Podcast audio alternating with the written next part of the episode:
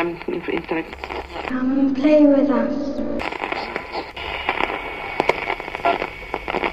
Red rum, red rum.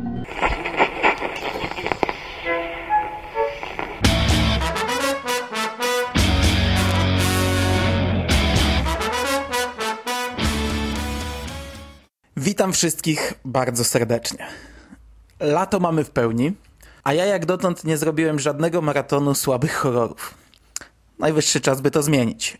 Choć tym razem nie porwałem się na tak głęboką wodę jak przed rokiem podczas oglądania Dzieci Kukurydzy, no i też nie oglądałem tego na raz. Postanowiłem sobie natomiast odświeżyć nieco krótszą serię filmów, Mm, Jeden na podstawie, drugi na motywach i trzeci kompletnie niezwiązany z twórczością Stephena Kinga, a mianowicie czasami wracają.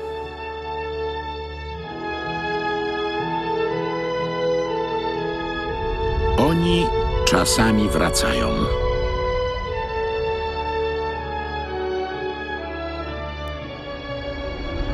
Na podstawie opowiadania Stephena Kinga.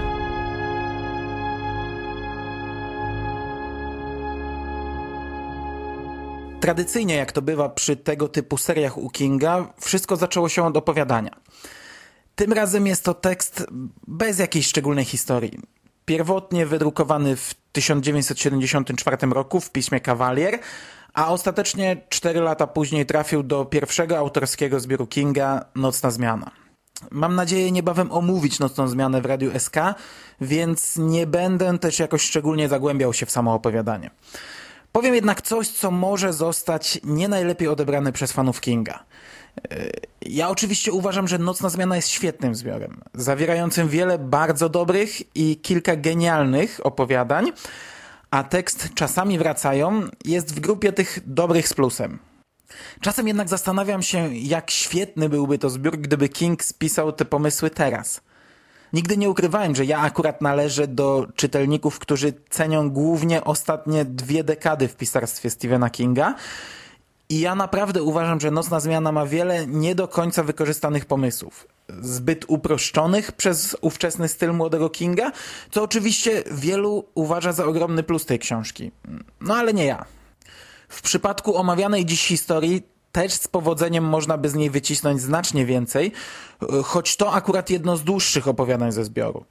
Moim zdaniem jednak King źle rozpisał niektóre rozwiązania fabularne, co paradoksalnie znacznie lepiej udało się w filmie, który jest przecież tylko B-klasowym horrorem. Jak możemy go przestraszyć? Pokazując twarz.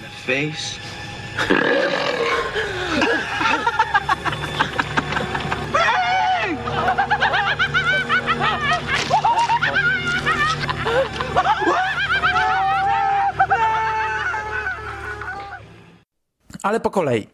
Film został wydany u nas na kasecie wideo pod tytułem Oni czasami wracają. Mm, Choć okładka i tytuł na naklejkach były w oryginale. Była to produkcja telewizyjna, która co ciekawe początkowo miała się znaleźć jako jeden z segmentów kinowego filmu z 1985 roku Oko Kota, w którym ostatecznie znalazły się ekranizacje dwóch innych opowiadań ze zbioru Nocna Zmiana. Producent Dino De Laurentiis stwierdził, że historia lepiej sprawdzi się jako samodzielny film i taki też powstał, 6 lat później, w 1991 roku.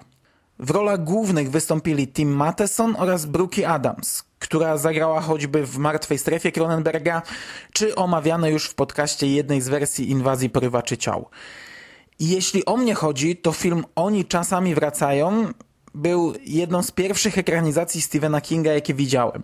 Ja bardzo często podkreślam, że Kinga znałem dość długo z samych filmów, zanim w ogóle przeczytałem pierwszą książkę.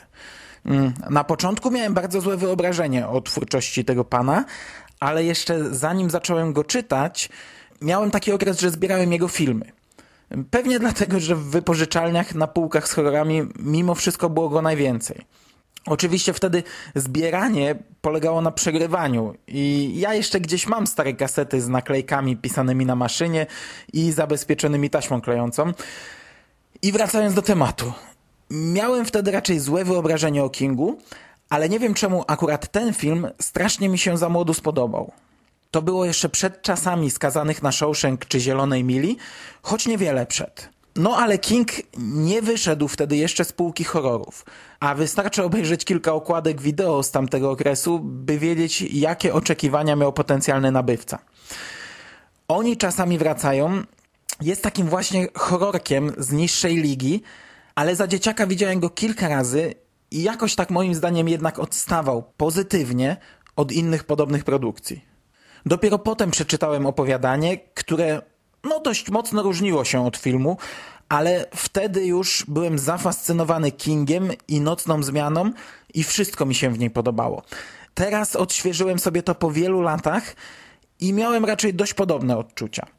Ciekawe opowiadanie, ale w filmie chyba wszystko rozwiązano lepiej, jeśli chodzi o samą historię, o czym w kilku zdaniach postaram się bez spoilerów. Nie bez powodu bolesne wspomnienia pozostają w pamięci. Dzięki nim można uniknąć popełniania tych samych błędów. Niektórzy twierdzą, że jeśli wróci się w miejsce, z którym wiąże się przykre wspomnienie, można się od niego uwolnić i zapomnieć. Może sądziłem, że tak się stanie.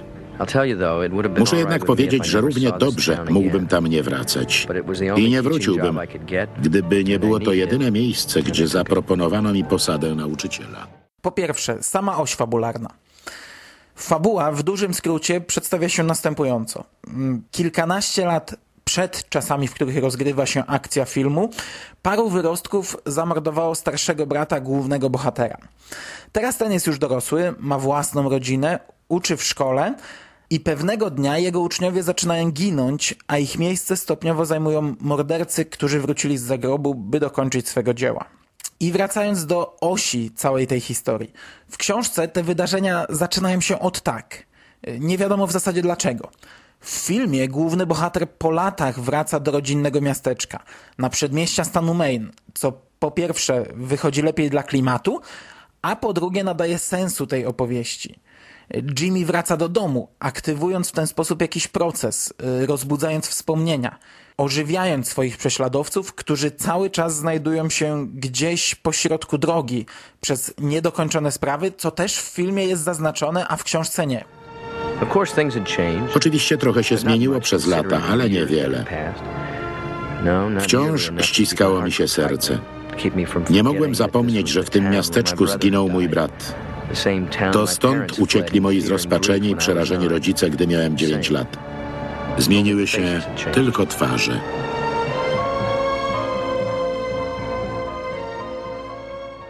W obu przypadkach można wrócić z zaświatów tylko zastępując miejsce kogoś żywego. Co jest ogólnie dość słabym pomysłem Kinga, bo nie wyjaśnia w jaki sposób wraca ten pierwszy i dlaczego duchy mogą zabijać z zaświatów. E, a skoro mogą zabijać, to po co wracają? Jeszcze nie poznałeś Norta. Właśnie przyjechał z południa. Zajmie twoje miejsce w klasie.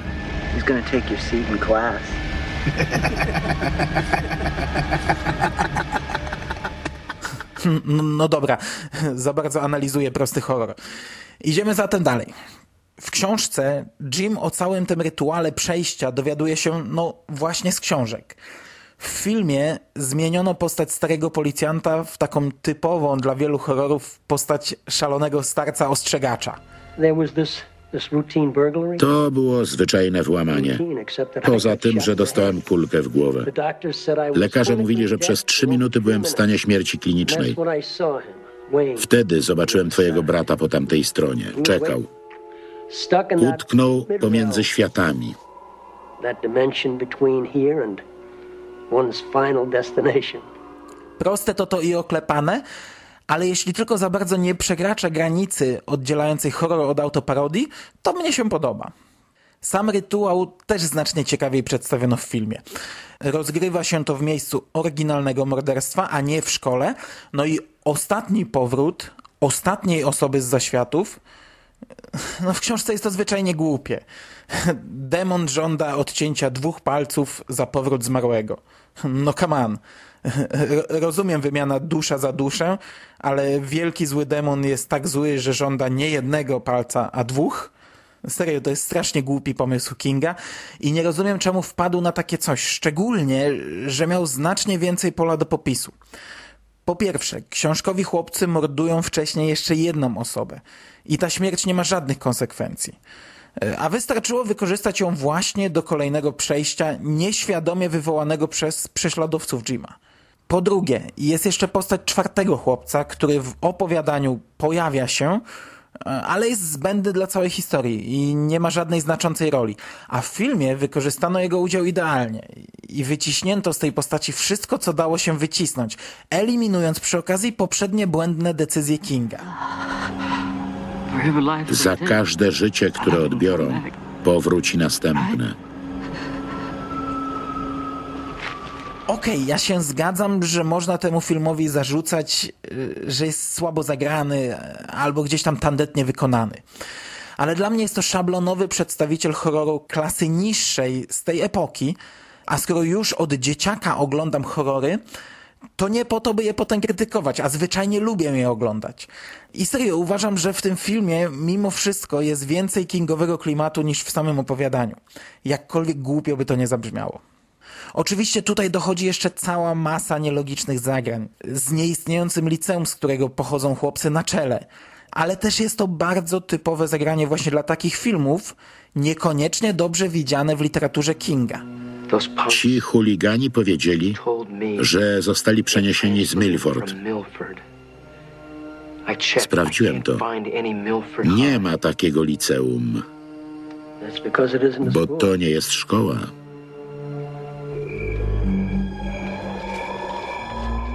I podsumowując już, czasami wracają jest pomysłem, z którego można wykrzesać znacznie więcej. Dean Kuntz napisał całą książkę według identycznego pomysłu, idąc ostatecznie w stronę politycznej intrygi i sensacji. No i robiąc to oczywiście słabiej. Mam wrażenie, że obecny King zrobiłby to zupełnie inaczej, idąc w stronę przez jednych kochaną, przez innych znienawidzoną. E, mianowicie podkreślając wspomnienia brata, e, robiąc z tego znacznie bardziej sentymentalną opowieść, idąc w stronę retrospekcji, a wątek horrorowy umieszczając jakby bardziej na drugim planie. I bez względu na to, czy lubimy, czy nie lubimy takiego Kinga, uważam, że byłoby to z korzyścią dla samej historii. I wtedy taką ekranizację zmieszałbym z błotem. Za to, że upraszcza literaturę Stephena Kinga, odsiewa to, co najważniejsze, a pozostawia jedynie prosty horror. W tym przypadku jednak King stworzył właśnie prosty, banalny horrorek, który tak naprawdę mógł napisać każdy, a filmowcy wykonali jego dobrą, poprawioną ekranizację, którą ja, nawet pomimo upływu wielu lat, oglądałem nadal z przyjemnością. Zmarli pozostają w naszych sercach i pamięci, ale gdy są nieszczęśliwi i coś nie zostało zakończone na ziemi, czasami wracają. Film doczekał się oczywiście kontynuacji. I ja już na wstępie muszę zaznaczyć, że odkąd tylko dowiedziałem się o ich istnieniu, a było to mniej więcej 5 minut po pierwszym w moim życiu wejściu do internetu, byłem po prostu zachwycony ich tytułami. Czasami wracają znowu. Oraz czasami wracają po więcej. Oba z wielokropkami w środku. No, rewelacja po prostu. Druga część filmu, czyli czasami wracają znowu, o dziwo także została wydana u nas na wideo. A mówią o dziwo, bo ja dopiero teraz sobie z tego zdałem sprawę i to zupełnie przypadkiem, szukając okładek do tego podcastu. A możliwe nawet, że ja na ten film już nieraz trafiałem w dalekiej przeszłości, ale nigdy po niego nie sięgnąłem. I pierwszy raz obejrzałem go na początku wieku w okresie rozkwitu piractwa internetowego. Nigdy nie obejrzałem tego na wideo, gdyż ten film miał identyczną okładkę jak jego pierwsza część. Z tą różnicą, że tytuł był po polsku i brzmiał nie tak jak poprzednio oni czasami wracają, a czasem oni wracają. Przy czym słowa były tak pomieszane na froncie i grzbiecie, że równie dobrze można by odczytać to jako oni czasem wracają. A w takim przypadku polskie tytuły obu części filmu różnią się tylko słowem czasami zastąpionym na czasem. Gdzieś tam w dolnej części okładki mamy wielki napis Stephen King i malutki druga część Sometimes They Come Back. No cóż, dziwne to były czasy. Wracając jednak do samego filmu. Ja widziałem go wcześniej tylko raz jakieś 8-10 lat temu. Zresztą podobnie jak trzecią część, o czym za chwilę. To zresztą tak naprawdę był główny powód tego, że teraz sięgnąłem znów po te tytuły. Można się dziwić, po jaką cholerę ja tutaj e, takie bzdury z samego dna omawiam, skoro jeszcze nawet nie zabrałem się za te lepsze filmy w dorobku Kinga, nie mówiąc już o tytułach z samego szczytu. Po pierwsze, lubię kiepskie horrory, a po drugie, niewiele pamiętałem z pojedynczych seansów sprzed lat i zwyczajnie miałem ochotę sprawdzić, ile z tego, co zapamiętałem, jest rzeczywiście tak złe, jak to zapamiętałem. Now the nightmares beginning to happen again. Sometimes they come back again. No i muszę przyznać, że jest chyba jeszcze gorzej. Ten film to jest katastrofa.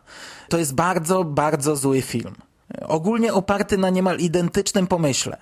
Starszy facet wraca do małego rodzinnego miasteczka, w którym kiedyś grupa młodych chuliganów zabiła mu siostrę, a on sam przyczynił się czynnie do ich śmierci.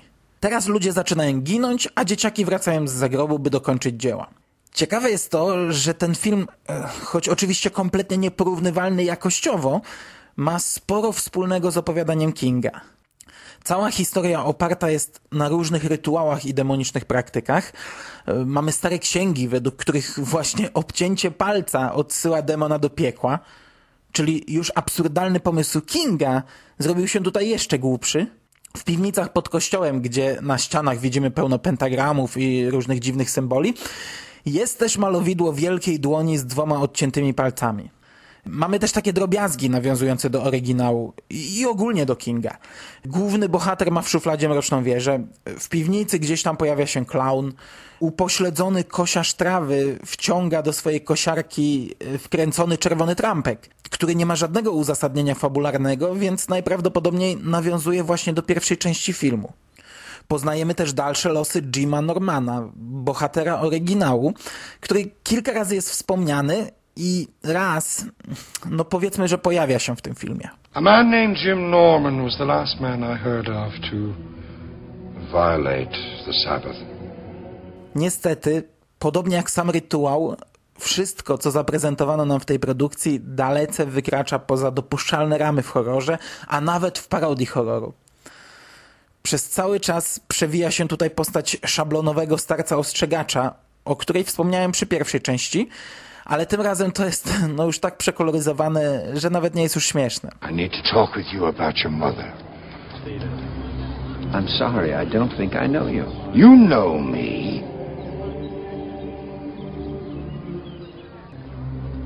I'm sorry, I don't think I do. You know that there is still evil here. W filmie występują m.in. Hilary Swank, Michael Gross, znany choćby z głównej roli w świetnej serii Wstrząsy, będący jedynym głównym aktorem występującym we wszystkich czterech częściach. W główną negatywną postać wciela się jeden z członków aktorskiej rodziny Arquette. Mind giving me a hand?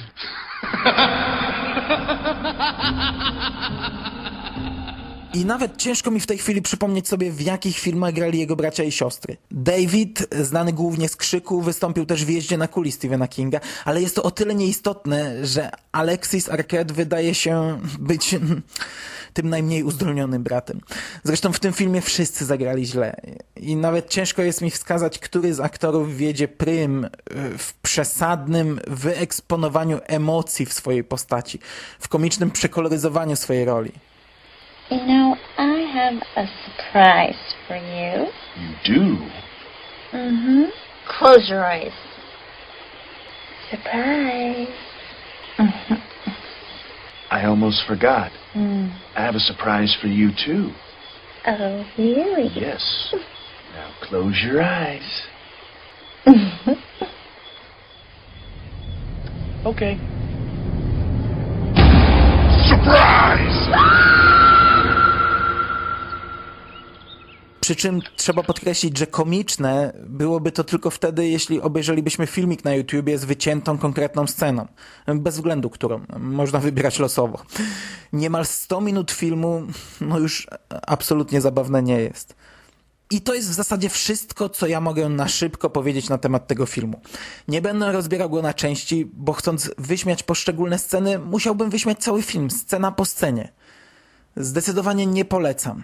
Jest to kolosalna różnica w porównaniu z pierwszym filmem i jeśli ktoś krytykuje oryginał, y, to ja nie mam pojęcia jak czułby się po obejrzeniu sequela. As a boy, he witnessed a terrible crime. She was sacrificed as part of a demonic ritual. Thirty years later, he has come home. This evil will follow you wherever you go. Mrs. Porter passed away. But he is not the only one who has returned. Welcome back. Sometimes they come back again. Back again. Przechodzimy zatem do trzeciego filmu zatytułowanego Oni czasami wracają, po więcej. I tutaj jest o tyle zabawna sytuacja, że ten film z założenia nie był nawet częścią serii. Pierwotnie miał tytuł Frozen, a gdy nie cieszył się powodzeniem, zmieniono go na Sometimes They Come Back for More. Chociaż ja dla pewności szukałem w necie gdzieś jeszcze potwierdzenia tej informacji i nigdzie poza naszą stroną jej nie znalazłem. Inne tytuły wszędzie podawane są jako alternatywne. W ogóle ten film raczej w niewielu krajach miał tytuł sugerujący trzecią część serii. Występował m.in. jako Ice Station Erebus czy The Antichrist. I to staje się dość naturalne po obejrzeniu filmu, gdyż tym razem nie ma on już nic wspólnego z Kingiem ani z całą serią. No, jedna scena wiąże go bardzo delikatną nicią z poprzednimi filmami, kiedy to główny bohater widzi narysowany na mapie pentagram, a na dwóch jego ramionach nazwiska głównych bohaterów z poprzednich filmów, co jest o tyle przerażającą wizją, że według tego pomysłu no, mogło być pięć filmów z tej serii.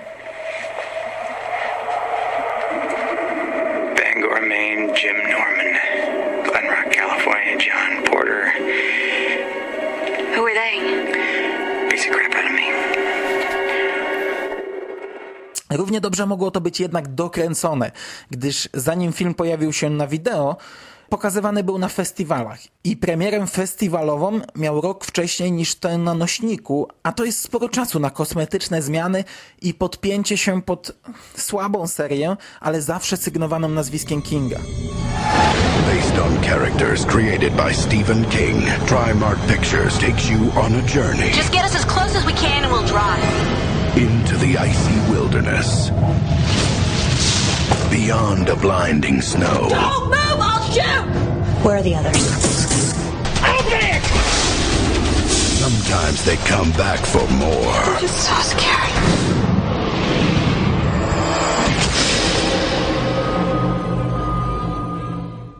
Akcja tej części rozgrywa się na polarnej stacji badawczej.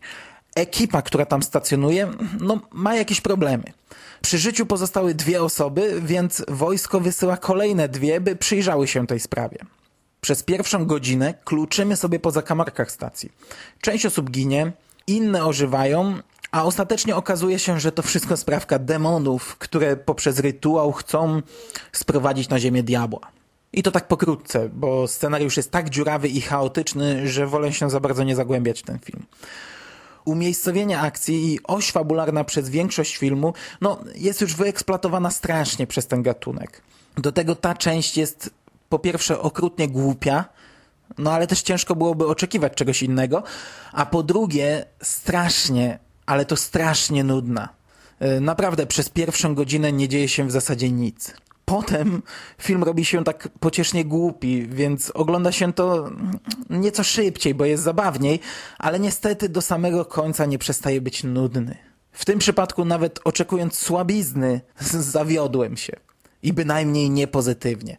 E, Oczywiście tutaj trzeba oddać, że zarówno realizatorsko, jak i aktorsko, choć stoi to na bardzo niskim poziomie, to i tak jest lepiej niż u poprzednika. Nie ma tej przesadnej teatralności w okazywaniu emocji, ale wcale nie ogląda się przez to lepiej.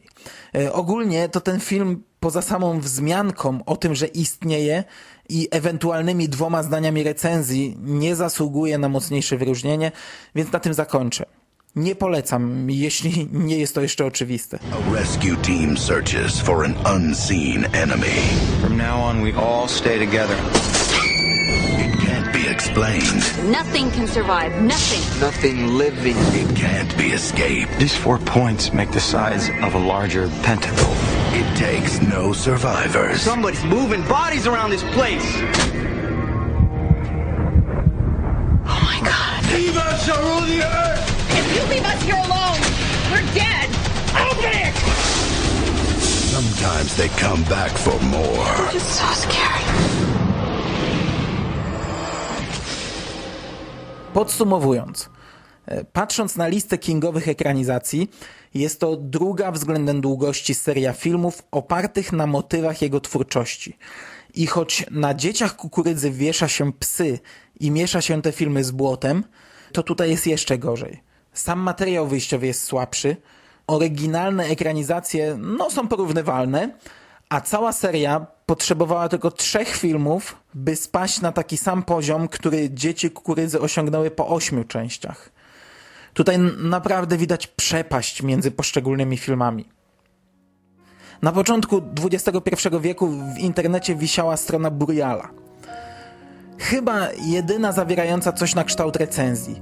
To były w większości pojedyncze akapity, ale przed erą portali społecznościowych, for dyskusyjnych czy komunikatorów internetowych to był mój pierwszy kontakt z opinią innego fana. Burial podsumował trzecią część takim fajnym zdaniem. Mam nadzieję, że już nie wrócą. Od 14 lat nie wrócili, więc chyba można już powiedzieć, że życzenie się spełniło. I to zdanie doskonale nadaje się do zamknięcia audycji. Na zakończenie pozostaje mi więc tylko zacytować kolegę. Mam nadzieję, że już nie wrócą. No chyba, że w remake'u.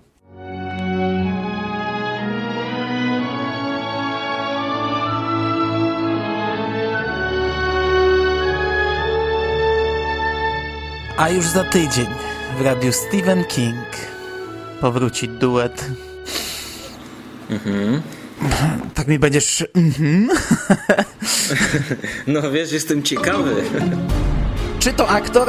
Naprawdę. Marzenia i koszmary. Mnie się to czytało całkiem przyjemnie. Takie właśnie bzdury. Piła za początku, piła za popile, popile. Musicie obejrzeć ten odcinek. Tak. O... Ja mam wrażenie, że, że, że ostatnią, czwartą część cyklu Marzeń i Koszmarów to ty będziesz nagrywał już podcast solo. już ostatnio tak miało być.